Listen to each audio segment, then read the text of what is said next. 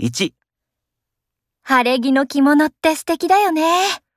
本当にそうだね。着物着てる女の人って、ちょっと色っぽいよね。2、新宿コンピューターの高橋さんって、全然笑わないよね。そうですね。きっとあまり弱みを見せないようにしてるんだと思いますよ。